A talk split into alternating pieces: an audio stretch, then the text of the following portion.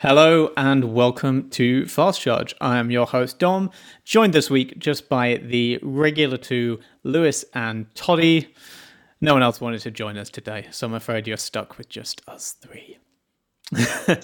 uh, that is not to say anything about the quality of the show, of course. It has been a slightly quiet week in tech. I'm not going to lie, not a huge number of announcements, uh, but we are going to talk about the launch of the Vivo V21 and V21 5G, which I'm actually quite excited about, to be perfectly honest.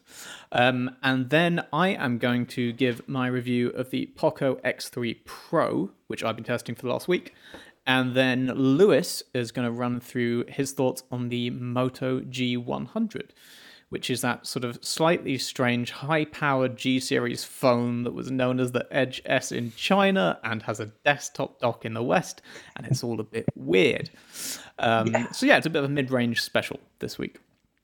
Before that, here are the other little bits and pieces that have come up this week. Uh, if you've been following tech stuff over the last 24 hours or so, you have seen a deluge of uh, quarterly earnings reports from pretty much every tech company out there. It is that time of year. Uh, I think the one that caught my eye the most, kind of inevitably, was Apple's, uh, which is kind of at the extreme end of a trend. Um, this Q2 is basically the one year on from the beginning of the pandemic last year, which obviously had a very immediate crunch on people's tech buying habits. So the sort of previous year quarter was quite bad, which means everyone is posting fantastic year on year growth, um, which is slightly misleading. Um, that said, Apple's is really impressive. Uh, iPhone revenue up 65%, Mac revenue up 70%, iPad revenue up 78%. And overall, they brought in about $90 billion in revenue over a three month period which is a 54% growth year on year. Uh, that is monstrous. Um, whoever would have thought that a you know global sort of global pandemic and near economic collapse might dent Apple's fortunes as a luxury tech company? Apparently, they were completely wrong. Actually, I got sent an email earlier saying that uh, with with these new results and stuff that Apple actually earns seventeen thousand dollars every ten seconds. God, that's terrifying. Painful. That is that is crazy money. um, wow. Yeah. Uh, that said, they are not the only company that posted good numbers yeah. this quarter. Uh, Qualcomm has also had a great quarter. I spotted Samsung with some very good numbers as well. Uh, we've also seen some numbers. I saw some numbers today on shipping figures for the last quarter. Um, Samsung is top of the global rankings in terms of number of phones shipped. Uh, Apple second, and Xiaomi third. So this is not just an Apple's done well, everyone else sucks, but generally there's been a really big recovery, I think, in tech sales over the past three months, having been definitely uh, sunken a little bit for a lot of 2020. So for those of us following the industry, at least, that's kind of encouraging to see. Uh, other more specific little bits and pieces. If you have been holding out for the Xiaomi Black Shark 4, I have good news. You can pre order one right now and it will go on sale from May 6th. Uh, this is just the 4, not the 4 Pro. Uh, I don't know if the 4 Pro is actually getting a global launch at this point or not. It looks like maybe it's just going to be the regular 4. But yep, that's a, the Xiaomi gaming phone starts from $500, 500 euros, or 429 pounds. We haven't had a chance to play with one yet, but hopefully there's a sign that we'll be able to get one to review pretty soon and can give it a go and let you know what we think too. Uh, what else? Amazon uh, unleashed a slew of new tablets. They are these sort of updated Fire tablets. I think there was an updated HD10 and there was kids ones.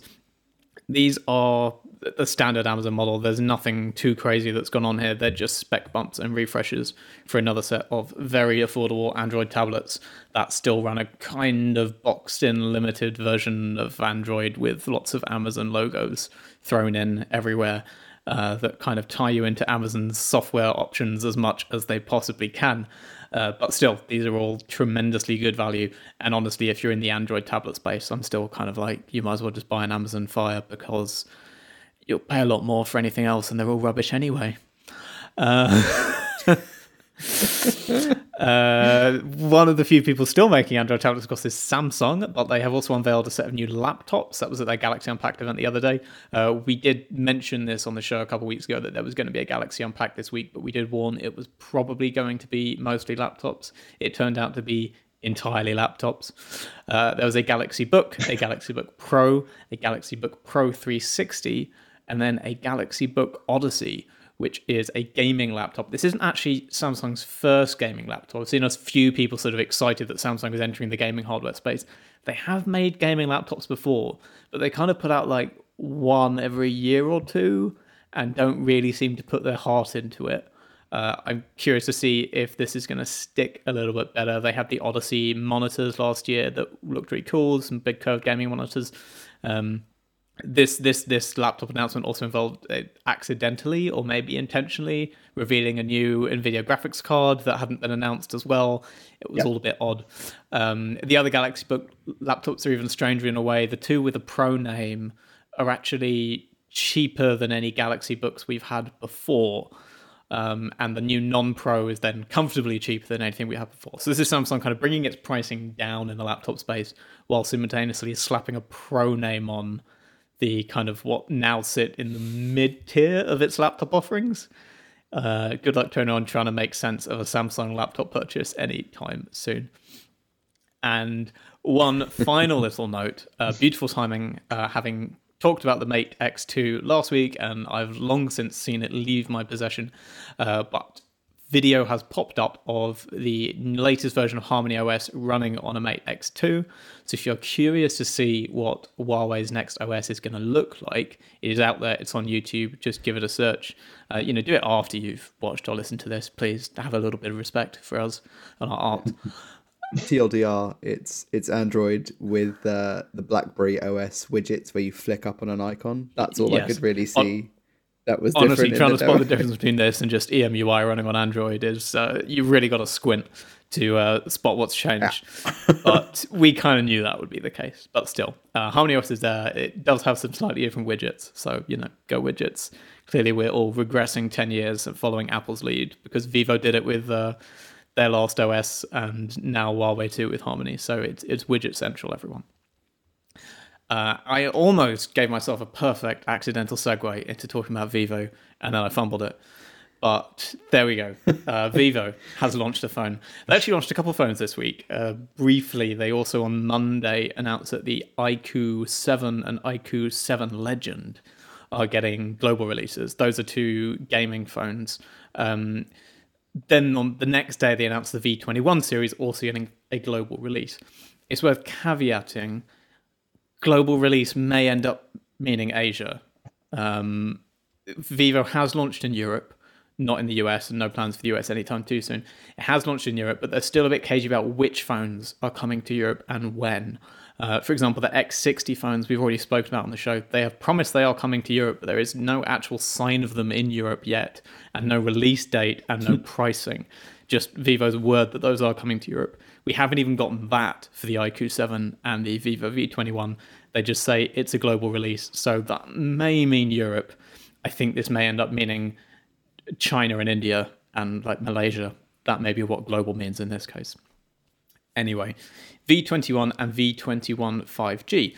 These are the follow ups to last year's Vivo V20.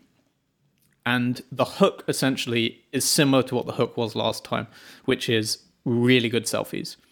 Um, and this is interesting because I think we've it's come up on the show before that we kind of bemoaned the fact that there aren't many phones that really throw a lot of camera chops onto the front-facing camera. Um, and I think I mentioned the V20 as an exception. And what the, the hook the V20 had was essentially just high megapixel count. It was a, a 44 megapixel camera in last year's V20. Um, and I know all the usual caveats about megapixels are not everything. There's all sorts of other factors that go in. But still, they threw sort of a high high resolution sensor onto the V20 last year, and actually it did give out pretty great results. This year, we once again have a 44 megapixel sensor. I'm going to caveat by saying I don't have detail specs, so I don't know if it's the same as last year. Um, it's the same resolution, but this time, they have managed to throw optical image stabilization onto that front facing lens, which I am pretty sure is a first. Um, yeah, I can't think of anything. I don't know why this hasn't happened sooner, to be honest. Uh, especially from the Chinese manufacturers, like Oppo loved bigging up uh, it, when it was first really breaking outside of China. Oppo loved bigging up the selfie game with its cameras. I think it even had at least one phone where the the rear camera flipped round to the front, which is something we can touch on later as well. Um, but yeah, I, I, don't know why we haven't really seen this sooner. Like, the, the, I was trying to think of phones in the run up to this episode that have made any effort to really hype their selfie snapper credentials, like over, say, mm. their their rear snappers. Um, and the I think HTC Desire Eye because it had kind of the same sensor on the front and the back yep. was a good one. And I think one I mentioned recently was like uh, the Sony Xperia Ultra, I think it was called or something. It was they're really big. It was like a six inch but 16 by 9 display six point something inch. So it was huge for the time when it came out. And it had a, a good front camera um, with like extra video chops for the front camera that you didn't get on the back or something like that. But yeah just not many companies really shout about the selfie game all that much i can think of. No it's and that's especially odd given how much more prominent that's been in the way so many people use phones over the last few years. And obviously Instagram Absolutely. and then more recently TikTok and, and, and Snapchat and, and all, all fueled by the front yeah, camera. Really. I think there must be, uh, uh, especially as a generational thing, a huge number of people who for whom the front facing camera is is used way more than the rear camera. And I remain surprised that for so many phones, the front facing camera is just junk and honestly often a thing that mm. manufacturers are trying to hide more than anything else they're trying to reduce the space reduce like how visible it is all of that while on the back we're getting bigger and bigger cameras taking up more and more space because they recognize that that's the only way to get better results. Um, it, it is worth saying one of the you know if you see it this way one of the compromises of the v21's design is it's a teardrop central notch. Um, even though this is a kind of mid-range phone, and I would say that's maybe a design choice that at this point you only really find in in very budget devices. We'd expect kind of a punch hole now in a mid-range phone. How much that really matters? I if if if yeah, if the front camera quality is pushing the envelope, then I would be okay with taking the notch. Like for me, that sacrifice yeah, totally. is fine if it means that the camera quality is going to be better. But is it? Yeah, that's, that's, why I put up with the notch on the iPhone is because you've got Face ID and you've got everything else that comes with it, so yeah. you kind of make mm. allowances for it, don't you? Well, in terms of companies shouting about the front cameras, the only thing I ever remember Apple shouting about since they've introduced Touch ID has been like how good Snapchat filters map to yeah. your face because it can use oh, yeah. the hardware of the Face ID sensor to do that. To be fair, they are right. they are right for filter, sure. Like, you're like, wow, how are you doing? Especially when I think it was the same year the Galaxy S9 came out and they had their own was it AR emojis, uh, yeah, whatever they're called. Yeah. But the face tracking was odd, like RGB camera only, and it was absolutely Just awful, miserable, totally miserable diabolical. Emoji is still so fascinating to me on the iPhone side. I just, yeah. you know, I don't send them to anyone ever, but I'll often be sat in the iMessage. yeah. How, how are you doing this? Actually, and Xiaomi has done that. We haven't seen anything from Vivo with that. This would be the phone to introduce something like that from Vivo. Totally, yeah. Um, oh, yeah. I don't know if they have their own custom uh, animated emoji thing. I've not seen anything from them. They've not pushed it in anyway, but who knows? Yeah. Um, but yeah, so I mean, as Toddy said, we haven't we haven't tried this, so who knows? Maybe this is rubbish. But um, I think Vivo's camera chops are, was the quietly among the best out there. Um, I, I, they just don't really have enough of a Western presence to get the coverage as much. But you know, I spoke about the X60 Pro and Pro Plus on the show recently. I think both of those cameras were absolutely phenomenal, um, among the best around. And I reviewed the V20 last year and, and, did think the selfie the selfie side of it was great. Um, this should improve that. OIS means, in theory, better detail and crisper shots in general.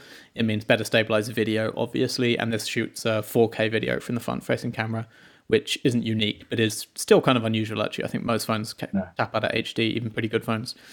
Um, so you're getting 4K video. I will have to see if the stabilization works with the 4K. That's not necessarily guaranteed, but we'll see. Um, and stabilization should mean better night mode for that camera too, hopefully. I mean, I think just positioning a phone like this in the mid range rather than making it a flagship feature is a great shout too, just for Vivo trying to differentiate oh, itself oh, totally. right now. Um, especially in the markets it's not been in for very long, like in Europe. So yeah, I think it's got potential absolutely to do well if they can market. It also right, makes sense because again, I kind of alluded to it's a little bit of a generational thing, maybe how much you care about the selfie camera, and as we've always seen, the brands aiming for a younger audience tend to skew lower in price, like Honor did as its you know pivot from Huawei, because there is that sense of if if you're trying to go for you know 21 year olds or university students or teenagers, they are probably not going to have the same disposable income to drop on uh, top end flagship phones. So this makes a lot of sense. Mm. Uh, it's worth running through some of the other stuff the phone has because it's not all about that selfie camera. You're still getting what looks like it's going to be a pretty solid rear camera. Uh, it's a triple rear camera setup. Main lens is 64 megapixels. Um, I don't have the specs for the other two. What you were getting on the V20 last year was a 13 megapixel ultra wide, I think, and then a two times zoom. So I'm guessing this is going to be pretty much the mm. same setup as that. You get OIS yep. again as well on that. OIS on that rear lens. Um, the display is a 90 hertz AMOLED. That's a bit of a bump from last year where it was just 60 hertz, but still 90 hertz rather than 120. Um, and then you get 33 watt wired charging. There's no wireless um, but Vivo doesn't have a single wireless charging phone yet, so that is no surprise. Right. Yeah, really weird. They even their, their top end stuff, mm. they haven't yet jumped to wireless, which I'm still kind of waiting for them. Are they also a company that doesn't readily do IP ratings in their phones yet? Yeah, I that you can. I'm not of. sure. They don't seem to it do a lot to of be, IP. Uh, uh, Western markets, like I feel like the lots of the Chinese manufacturers came yeah. later to adding IP stuff to their phones. Like the Western markets where they weren't in, there was just always a higher kind of expectation. I don't know if demand was the right word, but like an expectation. Well, we spoke about it. I think the Mi 11 Ultra was is the first IP68 sure. Xiaomi phone, which sounds absurd yeah, when you think about was, it. Mm. was it the OnePlus Seven or the Eight Pro? Was the first one to f- officially have IP certification as well? That was think, quite late. I think the Seven Pro. I think they've had. T- yeah, I, yeah, I'm, I'm not positive. It might have been the Eight Pro. I might be getting myself muddled up yeah. a while back though. Um, and then the other thing to say is that this is also a pretty nice looking phone. To be honest, it's got a very familiar Vivo design language. So if you if you saw when I was talking about the X60s before, you're going to recognize the kind of two tone stepped camera module and the slightly frosted glass back finish. Um, but what I like the look of this is that it is 7.3 millimeters thin which is very thin. Uh, that's mm-hmm. actually slightly, that's 0.1 millimeter, or technically 0.11 millimeter thinner than last year's V20. Uh, and I loved the V20 mm. because, partly because it was so thin, because it just, you know, I think that makes a big difference to me in usability of a phone, uh, especially with a larger display. And Vivo nailed it last time around, and this looks like the same but better to me. Can you remember was the V20 glass backed it was or glass. plastic backed for a mid ranger? Yeah. Right. Okay. Cool. So this should probably. This looks. I mean, in all honesty, this looks very similar to the V20.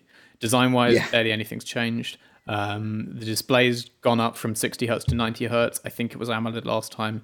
The rear camera setup is almost exactly the same from what I can tell.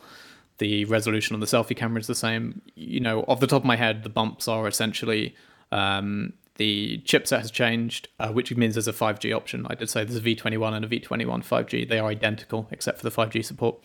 Um, so there's a 5G option, there's 90 hertz, and there's that OIS on the front facing camera. Those are basically the main changes from last year. So they haven't really pushed the boat out in terms of the upgrade, but I loved the V20. And when Vivo announced their European launch, I, I was asking them if the V20 was coming because that was the phone I was like, come on, push this one, guys. This can do well. If you get the price right, this is a great looking phone.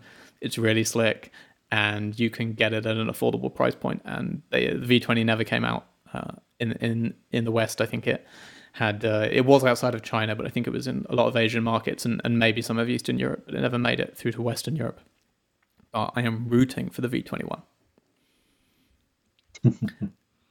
Just looking, we don't have any sort of indication on pricing, do we? Uh, they didn't tell me pricing ahead of launch. I actually have been meaning to check because it has. I, there was um, the Indian pricing was announced today or yesterday, so there is some hmm. pricing mm, out there at least for India as a point of reference. Um, but they didn't tell me that ahead of the launch. So off the top of my head, I don't know what the pricing is. Um, last year's V20 was yeah decidedly mid range. I think it converted to to 400 pounds or something like that. So that's the kind of space I would expect this to be in. Um, but yeah, I think I think this is essentially the solution if if you really care about selfie camera performance in the Android space, but don't want to go for one of those sort of phones taking uh, like a weirder approach to solving that problem. Um, because essentially the only the only other people we've seen put effort into selfie photography are people doing it by using the rear camera to do so. Uh, we've already mentioned the Mi 11 Ultra, but that has that little display on the back, so that you can use that main rear camera for selfies if you uh, so desire. Um, we've had the Zenfone 6 and Zenfone 7 from Asus, which have a whole flipping rear camera module that I know Lewis is very fond of. Uh, Zenfone is my favorite yeah. phone. and we know the Zenfone 8 series is on the way Absolutely. soon. Uh, they've announced a May 12th launch, I think. Um, though we've also equally seen some leaks that show uh, a Zenfone 8 with no flipping camera module. So uh, it's a little unclear whether they have ditched the, the flip. pain. The pain. I know. It'd be absolutely tragic.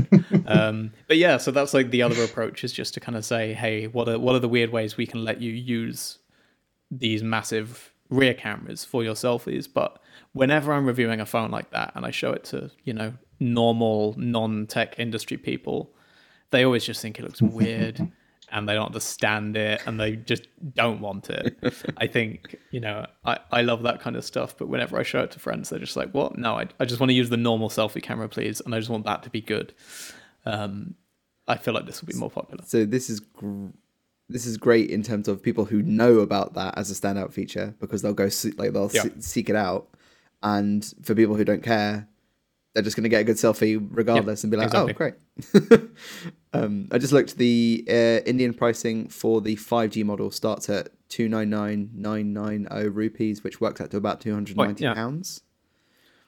So I reckon obviously it'd be a little bit more expensive if it came over here, but that's a solid mid-range price point. It's it's yeah middle yeah, to low. Exactly. I so I think yeah, if, if, the conversions are never that simple, sadly, so it would probably be more like mm. 400 euros for the European market or yeah. something like that.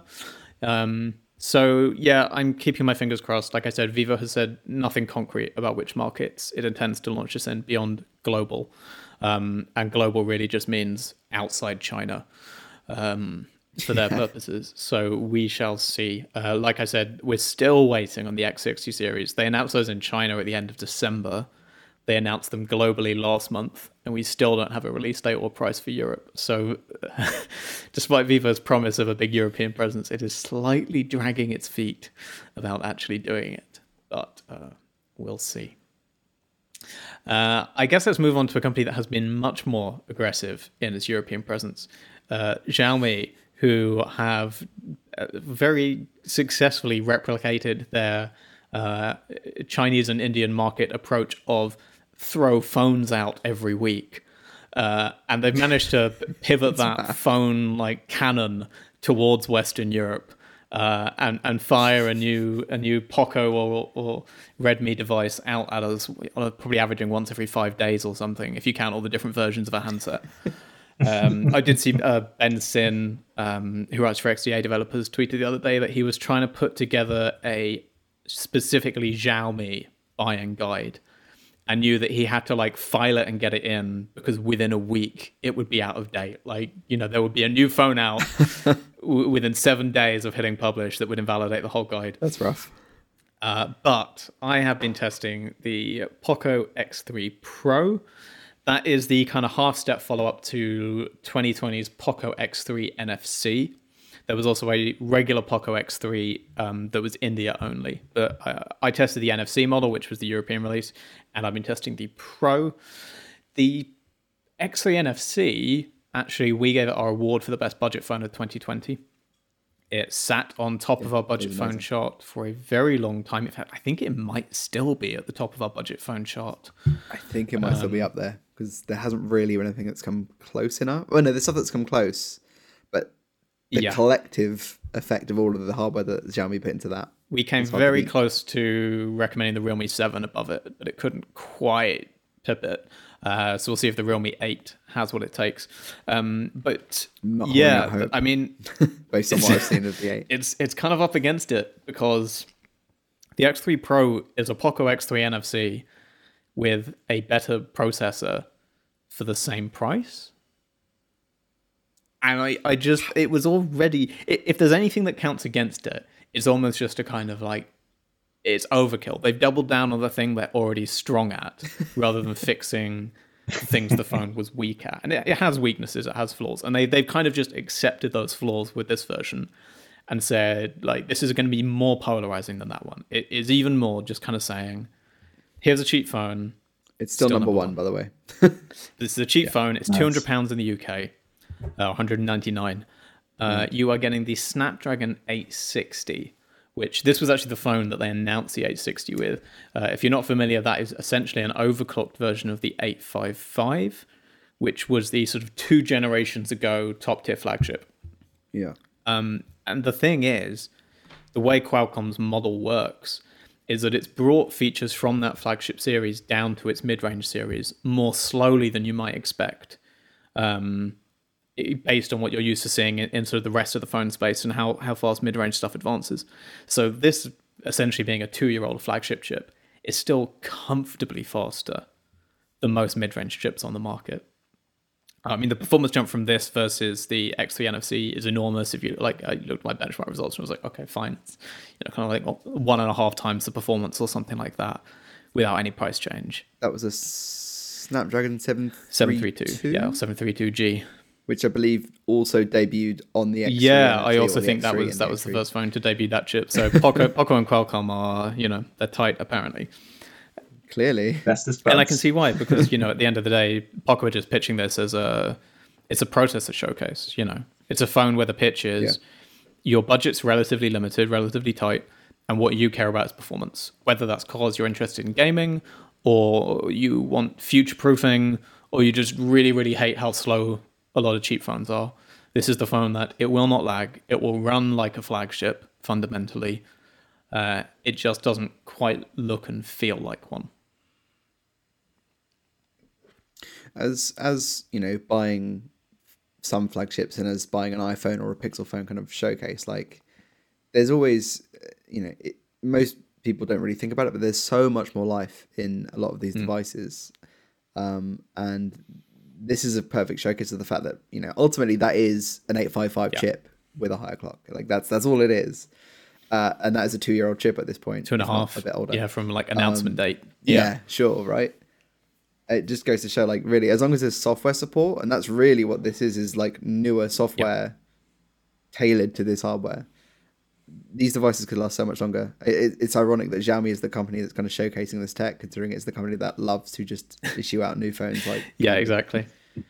No, we don't do updates. We do new phones. Yeah, that, that updates are just a new device. um, and that, that, to be fair, is worth saying of the weaknesses. At least from my opinion, that is one of the weaknesses of this phone. Is I, I don't love yeah. Xiaomi software. Uh, MIUI remains relatively low down the list of Android skins for me. Um, I does Poco still differentiate its UI from MIUI at all, or is it just no, the same now? Because when they first launched, they had slight differences. Maybe but... there were tiny things. I don't think so. I think if you dive in, it just calls itself MIUI. Um, yeah, it just says right. it's running MIUI.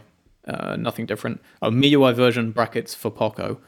Uh, I, I haven't noticed anything okay. in it that's different from what I was using on the uh, Xiaomi Mi 11 a few weeks ago. Um, but maybe there are little subtle tweaks that I've missed but it's fundamentally the same. And I, I find mm. it clunky. Like even during setup, I I've now tested a, a, Xiaomi phone once every month or so for the past while, and even so, in setting this phone up, I hit a point where I was trying to find some setting, and I just sat going in and out of bits of the setting menu. Like, is it here? No. Is it here? No. Is it here? I'll use the search bar and try and find it no, whatever like obvious search term I thought I'd use didn't bring it up. Okay, back to going down the list. Is it in this section? No. And it turns out it wasn't one of the sections I'd gone in first, but it was in a subsection with a weird name that didn't make sense. Jeez. And you know, it's just that I find there's a lot of that, and I don't get that with any other mainstream Android skin anymore. I feel like they're all much no. cleaner to navigate, or, or maybe they just make more sense to me. You know, to what I expect the names of features to be and things like that. I mean, just this is only observation based on you know, uh, for instance, like even just like a lot of the mobile manufacturers' websites, how differently mm. they're designed between the Chinese version and the global versions or other markets. It's so wildly different, and there's obviously something in in the I guess the culture. It's but based on the culture of how they interpret information and presentation that has led to the way that you know the skins that you know we criticized Huawei back in the day and and, and Oppo's you know Yep. launcher as well, uh, and they've tweaked the global versions and you know you know talking about Vivo basically skinning their phones with near stock uh, in international versions. Um, it's it's fascinating to see how the cultural differences can lead to these UI and, and interaction differences as well. Um, and yeah, I know we said it before. That is one of the reasons I'm so frustrated. Vivo is taking its time over the European launch because that's one of the choices they made was for Europe. They do they do stock Android pretty much, and it was one of the best choices they could have made, and it could position them really really well in the market if they just got the bloody phones out. Um, anyway, the Poco. Um, the, the other issue I have really, other than the software, is is the design and the the size. I had to ask. um, yeah, it Does it says say Poco, Poco? on the back. Yes. Um, this this design, if you if you, if you are looking on the YouTube feed, is functionally the same as the X3 NFC. They've slightly tweaked the color options for this, so it's a new set of colors. Uh, what I've you know the one I've got here is a slightly kind of dark blue with some bronzish tints, where it's the sort of flagship color of the NFC was a very bright blue. Um, so slightly different colors. Throw that up on screen. Otherwise, uh, the design is the same. It is the same chassis. It's the same measurements. It's got Poco on the back big letters. It's got the same. The camera module specs wise has changed slightly, but visually it's it's the exact same camera module design. They've just slightly bumped around uh, what lenses they've put in it. Um, so it's a big phone. It's a 6.67 inch display. I was going to say that looked big just in your hands. I didn't know what screen size it was, but it yeah, it's heavy. big, it's wide. The whole phone is pretty thick and heavy. Um, it's it's a chunky device, and that is my only. That's honestly my biggest hesitation with it. I think MIUI you'll get used to, but I think if you don't want a big phone, don't buy this phone. Um, because it is big and more than just the screen size. Everything about it feels feels kind of hefty. Does it mean big battery? If it's big, yeah, ba- big phone? battery to be fair is is solid. It's uh, just over five thousand milliamp hours, which again Oh, is the exact okay. same as the X3 NFC. Um, a bit smaller than the n- regular X3, the India version, because that was six thousand. But um, mad. yeah, this is a five thousand and a bit. Uh, its battery life is, is great. Um, you you will get definitely a day. I, I can't imagine what kind of heavy use you'd have to be doing to kill this thing within a day. Um, and I- think honestly, I've hit, been hitting two days. I'm a relatively light user at the moment. If nothing else, I'm inside most of the time, so I'm just on Wi-Fi. There's not a lot of hunting for signal, that kind of thing. But um, yeah, I, I, very solid battery life. Which again, given the pitch is partly gaming phone, I think that makes sense because that is one of the use cases where you will kill the battery fast if you want to be. Oh, yeah. So no complaints on performance then, presumably if it is gaming. Yeah, no, as well. super smooth, super fast. Like I said, it is just slightly old flagship performance. Um, as with before, because it's the a two-year-old chip they're reusing, that means it's 4G only. Um, so again, at 200 pounds, that is not really a surprise, especially given the performance you're getting otherwise. But again, this is a phone for if you don't care about 5G and you would rather have performance over that. Um, so you are getting 4G um, rather than 5G. Oh, and the other thing to mention, because it's not in the name anymore, it does still have NFC, even though they took that out of the name. I was going to ask at the end. yeah, they kept NFC and they just didn't feel the need to uh, crow about it quite so much. Um, and the display at Cheshire as well is nice. It's 120 hertz. Um, it's an LCD, not an OLED. So again, that makes sense. That's what you would expect given the price point and the refresh rate. It's that kind of compromise you hit. And again, that speaks to who it's aimed for in that gaming sense. This is kind of recognizing that maybe the color accuracy and the contrast will drop a little bit by going with LCD, but you're going to be able to hit that high refresh rate uh, without making it too expensive. Which means if you are playing games where you can hit that high refresh rate and get the frame rate out of the device, you know it, it is capable of delivering it on the screen. Nice. So is it? What's the availability? Uh, it is out now, at least in the UK. Um, I think it's had a pretty wide release. It, it's been out in India. I believe it's out in most of Europe. Um, this was the phone they announced alongside the F3, which is a bit pricier. That's more mid range. We have one of those on the way. Um, that's with our photographer right now. So I think at some point, some hopefully one of us will get to review that, and in a week or two, maybe we'll have an F3 to talk about on the show as well, because that's in a way I think m- something people have been more excited about because that's a bit more new. Whereas this really is a souped up X3 NFC. Um, but yeah, the X3 NFC was fantastic. This is better in pretty much every respect. Um, the one the one thing that is a downgrade is that the camera has dropped from 64 megapixel to 48 megapixels.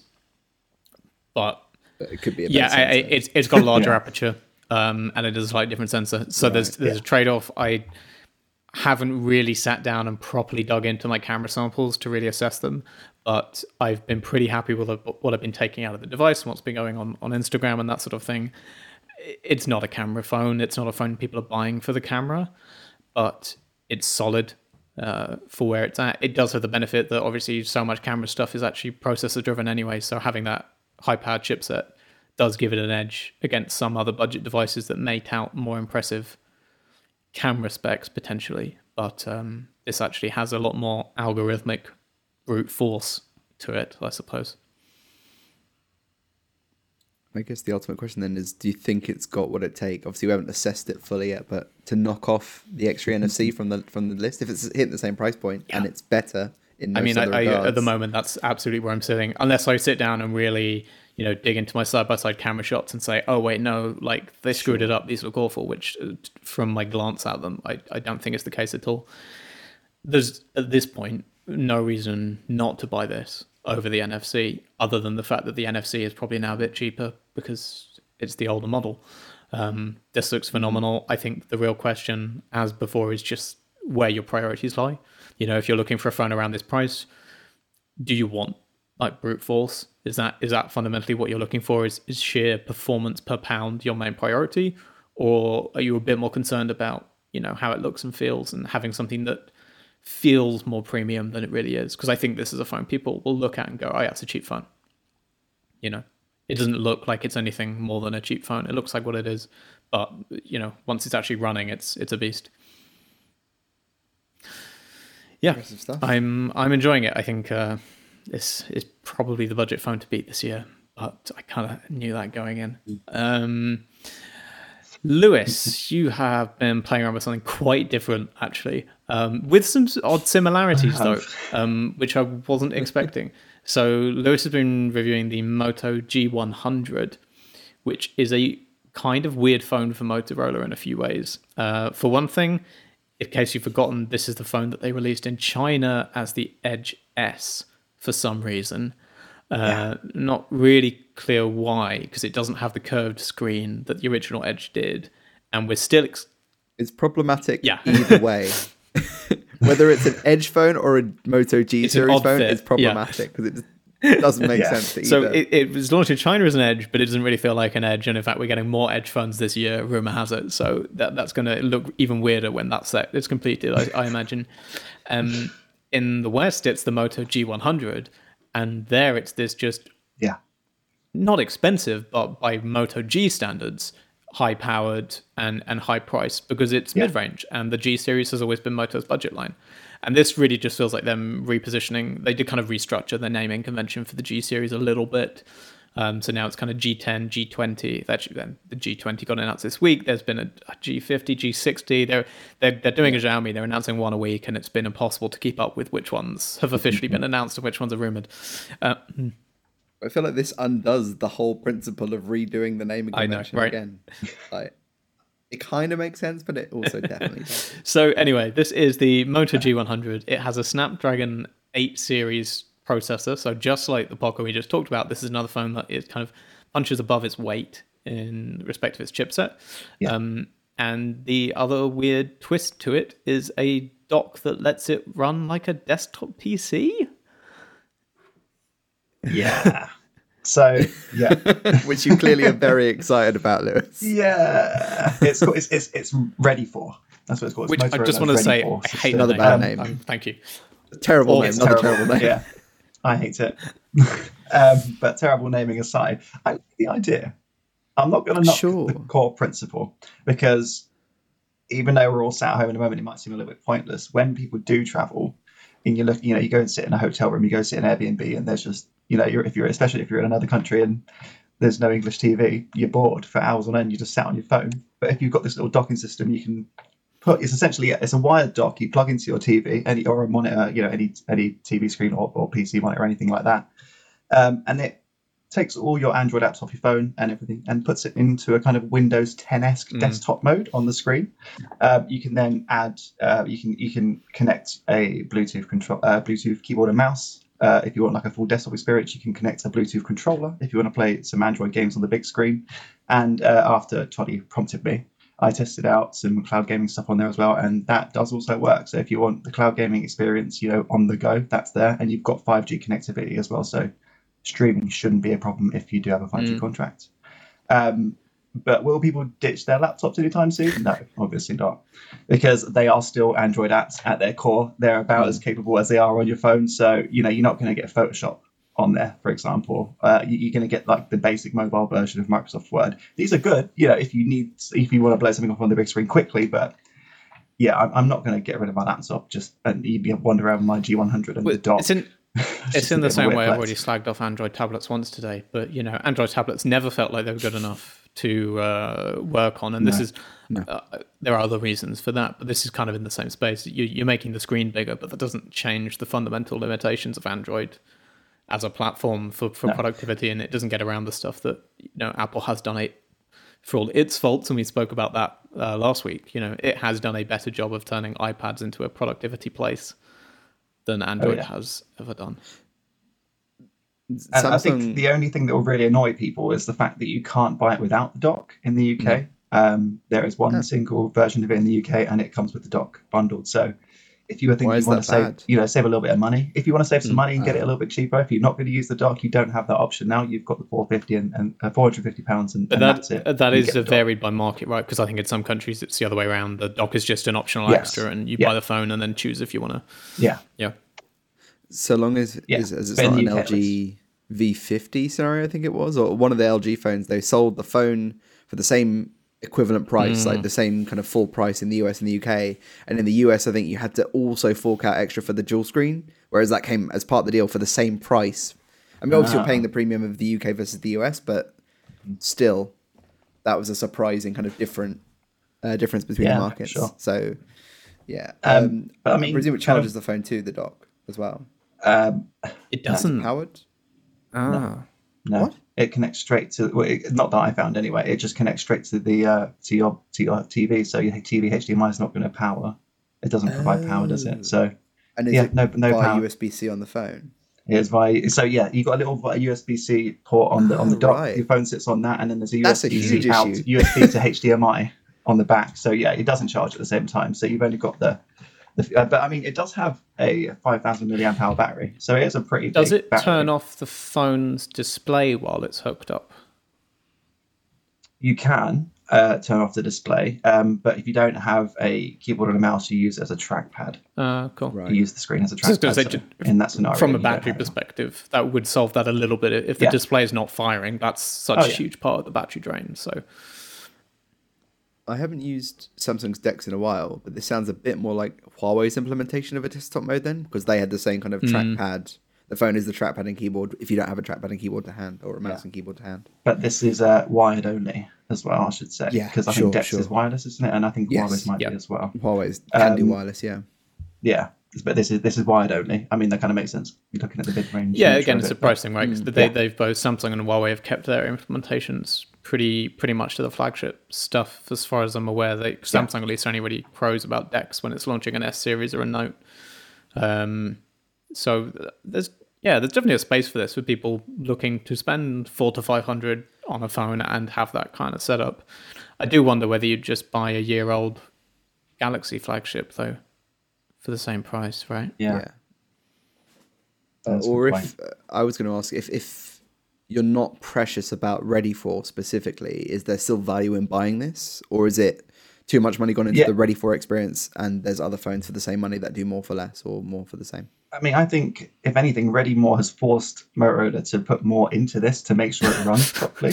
Right. Uh, so you've Right. got so you've got like you've got the Snapdragon 870, uh, Which is a are, solid- uh, which is yeah, the, you know, that's just the whisker away from the top end 888, really, isn't it? Um, and um, you've got, I mean, it, it, in general, you've got eight gig and 12 gig SKUs, uh, but eight gig only in the UK. 128 or 256 gig of storage, which isn't too bad. Um, but you know, and you've got a, a, a 9 hertz refresh rate on the, I think it's 6.7 inch display. It's Yep. a big boy. Um, and you know, all that kind of rolled together means that, in my opinion, it's a it's an undercover gaming phone. Right. Nice. You know, I'm getting good. You know, in, in the benchmarks, it, it didn't beat any of the gaming phones, but it was fairly close to the Red Magic Six in a lot of the graphics performance um, benchmarks. And you know, you gain up to a ni- you gain up to 90 frames per second on it. You've got a 5,000 milliamp hour battery, Wi-Fi six, and all this other cool kind of high speed stuff. So. Yeah, I mean, if you want a gaming phone without buying a you know a big garish gaming phone with all the RGBs and stuff like that, and you don't want to also buy a flagship, I think this is you know this is a solid. It does sit, funnily enough, in a kind of similar space to the Poco that we were just talking about, where it, they're both kind of hefty, they're both thick. Neither of them are like the best looking phones around, but they both No. actually pack a lot of punch um, and performance for the price they're hitting. And I found that especially interesting with this one because that is not where I would have put Motorola over the last few years and, and how it's positioned its phones and priced them in general. If anything, I'd say has the sort of as, as Oppo and, and Realme and Xiaomi have pushed into that budget mid-range market that used to be Moto's like core territory. Um, it's always been because they're willing to throw faster specs in for the same price. Um, I, I'll admit I haven't dug too deeply into the rest of the recent G line or the, all the new announcements, but if they're anything like this in terms of the spec per price, uh, that's that's a good thing. You know, this, this looks competitive to me. Yeah, no, for sure. Yeah. I think the, G10 only area that oh, gone. Just going to say that the G10 from our reviews uh, that Samrata did, I think it was it was decidedly meh. Um, she'd also just done the G9 Power and the G9 just before that, and they were probably better interesting. buys. So the the first move into the, the double digits wasn't the most um, powerful entrance uh, into this kind of shift in their naming convention. I think the G50 was better because the cameras. The main difference was the cameras were better. Uh, we don't have a G20 yet, but we'll try and get one and see if that's an improvement still. But yeah, sorry, Lewis, what were you going to say? Yeah, no. Uh, I was gonna say if, if there's any one area that does let this down, it's probably these bad boys Yeah. on the rear. Wait, Oh, really? yeah, the cameras. Because if you look closely, that is a quad Yeah. camera setup. You see four lenses there, but there's not four lenses. Oh no! You've got a yeah, you've got a main 64 megapixel. Uh, to be fair, it's an aperture of f uh, 1.7, so you know fairly decent in low light. Uh, especially for the you know the kind of 450 pound price point. Um, and then you've got a 117 degree 16 megapixel ultra wide. Um, those two are fine. And then at the bottom two, pointless. You've got a two megapixel depth sensor and a time of flight sensor, which in my mind basically do the same thing. Yeah. Isn't that the same thing? Yeah. One is just like They an are- RGB version of the other. Hmm. Yep. So it is it's weird. only it's it's an exercise in getting as many cameras on the back as you can. There's there's literally no point to, to Is it just to have a, a design language, like an identifiable design language? Because like that looks mean, like the I- Moto G5G Plus to me. Yeah. I mean, there's a a bit of that there, but also if you notice, if you look really carefully, th- there's one that doesn't even have a ring, like the coloured ring around it. So like they couldn't even be bothered to finish it off, and They they, gave like, up. whatever, I'm just I'm just done with that. Like it's it's a joke. Weird. Weird to have a depth and a and a TOF. That doesn't make any sense. It's so weird. Yeah, I couldn't. You'd think they'd at least it. make one of Um, them a terrible I mean- macro camera. You know, yeah. Exactly. Yeah, you've got the macro setting still, but it uses the um, the ultra wide, I think. Um, and obviously, you, Right. you, as with all phones at this price point, you avoid that whenever you get the, whenever it prompts, ignore it. It's terrible. Um, but I mean, yes. Don't get me wrong; it's not a terrible camera. You know, the, the main camera does have potential. Uh, so you've got decent low light photography, and even in well lit conditions, it, you know, it, it's it's you know the detail and stuff like that. My problem is that the um, the post processing can sometimes be a little bit aggressive on some of the photos, um, especially when there's a lot of detail. So if you're taking pictures of trees in a distance, that kind of all that that detail in a small place will kind of it just it gets aggressively noisy in some photos. Um, but as long as you're not a, you know a proper camera snob and you're not looking for a phone for the camera, I think these will do you well. It's just that if you have any interest in photography whatsoever, you'll probably be frustrated after a that's while. again that at least is business as usual for Motorola.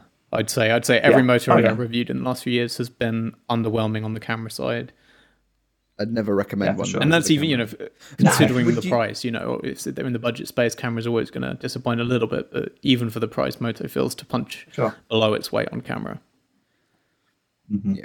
I mean, one of the things that you know I would recommend a Motorola for is, Yes. is user experience because you know similarly to I guess the Vivo phones in Europe and Nokia, like they they go for that slim down near stock Yes. Take with a few Moto actions like the Karate Chop. I presume is all present and correct. no Oh yeah, the karate chop. Of course. Yeah, so for those who don't know, you can like karate chop your phone and the flashlight turns on, and you can double twist it and the camera it, launches. I? Which Hey. is, Oh, I have. hey, there we look go. at that. Also, that flash looks pretty good. Is that like a dual LED, dual tone flash? It is a It looks dual like- LED flash on that. And why am I showing it to you with it on? Not that the that? phone, like most people don't Yeah, really care about the flash, flash. other than a torch, but still nice to know it's there. Yeah, it's very bright. I feel like a Um, wizard when I do that now. yeah, that's we go. novel and fun. Like that's a nice playful part of the Motorola Yeah. experience. My question was going to be more about because the Android user experience is known for being pleasant and approachable and easy to understand. Does that Mm-hmm. translate across to Ready for? I should have asked that earlier, really. But d- does Ready for feel easy to use or intuitive to use, or is it is it a bit more convoluted because it's a new form factor for I- their user experience? Yeah, I was gonna. I was. I mean, for the first thirty seconds, I was a bit like, "Hang on, what's going on here?" Because when you first put it in the dock, you have Yeah. to select whether you want basically a desktop mode or you want a specific game launcher mode. Mm. Um, if you want to view media, so it will give you different UIs for whatever. But if you go on the main desktop mode, you can access the rest of it there anyway. Uh, so if you tap the desktop mode, it will come up in a full. It looks honestly so very similar to Windows 10. Um, with all your icons in the bottom right, and you've got a little menu bottom menu bar on the left, and you've got all your apps on the desktop, and uh, but yeah, you browse all your all your Android apps open in Windows. Uh, you can full screen them if you want. It's literally it's if you've used Windows, you'll be able to work your way around Ready for so easily. Cool.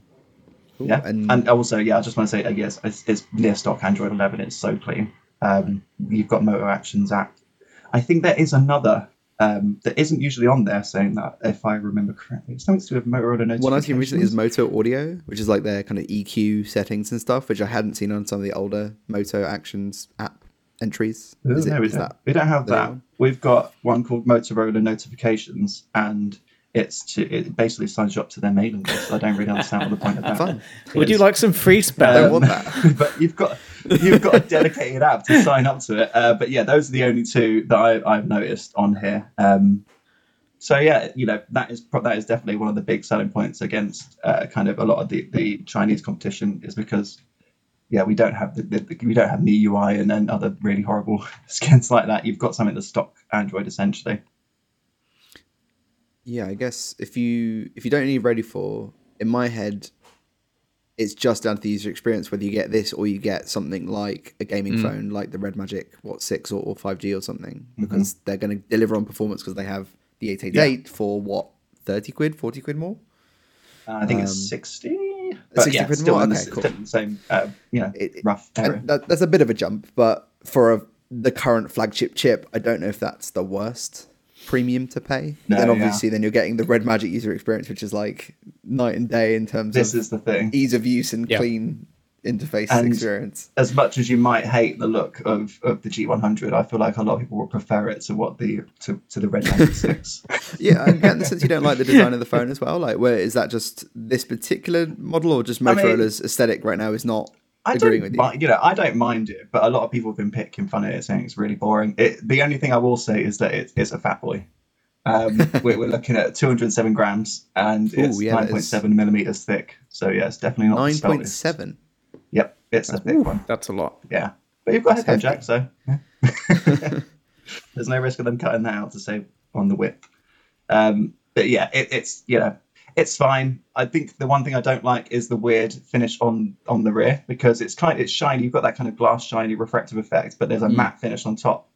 Uh, but the matte finish is very fingerprinty. It's not like one where it hides the fingerprints. It's just the opposite of that, and it's just every time I touch Oh, it, no. it just streaks down the back, and I'm like, don't like that. Um, but yeah, do you know, overall, I do like it. I think it's a great, a great little phones for the price. Uh, the Ready for thing is fun. Obviously, it's early days to see if people are actually going to use it at any point. And uh, while we're all still at home most of the time, a lot of people aren't going to find the need to. But as as the world starts to open up again, I feel like there will be a place Totally. for it. Um, and even if you don't use Ready for, it's still you know a very powerful uh, phone for the price. And if you don't like the look of gaming phones, but you want something to play games on, then yeah, this also ticks that box as well. So potentially a sleeper. I just hit. want to say on the on the sheer Yeah. size front, just for comparison, the X3 Pro here is a touch thinner at 9.4. So I'm horrified that the Moto G100 is even thicker than this because this is a thick phone. Um, but Yeah. this is a little heavier. It's 215 grams, so it is a few grams heavier. Yeah, like out we said, there, the, these are—I don't think we realized going into this episode how similar these phones are in a lot of ways, but they they have a lot No, in yeah. Um, double the, the the the Moto is double the price, but it is kind of a, a few key spec bumps up that may make it worth that for some people. With uh, and with that ready for Sure. phone in as well, but they both sit in that same space, which is if you are someone who is maybe less fussed about design language and um, less fussed about sort of the, the the size, but just wants to get serious bang for your buck. I think these both do a pretty decent job of delivering it in their own slightly different ways. Uh, I think that should just about do us for this week. So thank you, everyone. We will be back the same time next week. Uh, again, I've absolutely no idea what we're going to be talking about next week. There aren't any big launches uh, that I'm aware of over the next seven days. So No. but no shortage of products. yeah, in we for we still have a lot so- on the way to us. We have uh, a few of the Xiaomi's on the way. I've mentioned the Poco F3, the Realme 8 and 8 5G we have on the way. So we may well have some good uh, review chat ready for you next week. And who knows, maybe someone's going to stealth drop a phone on us in the meantime. uh, until then, thank you everyone for watching and or listening. And uh, we'll be back next week. Bye. Bye. Bye.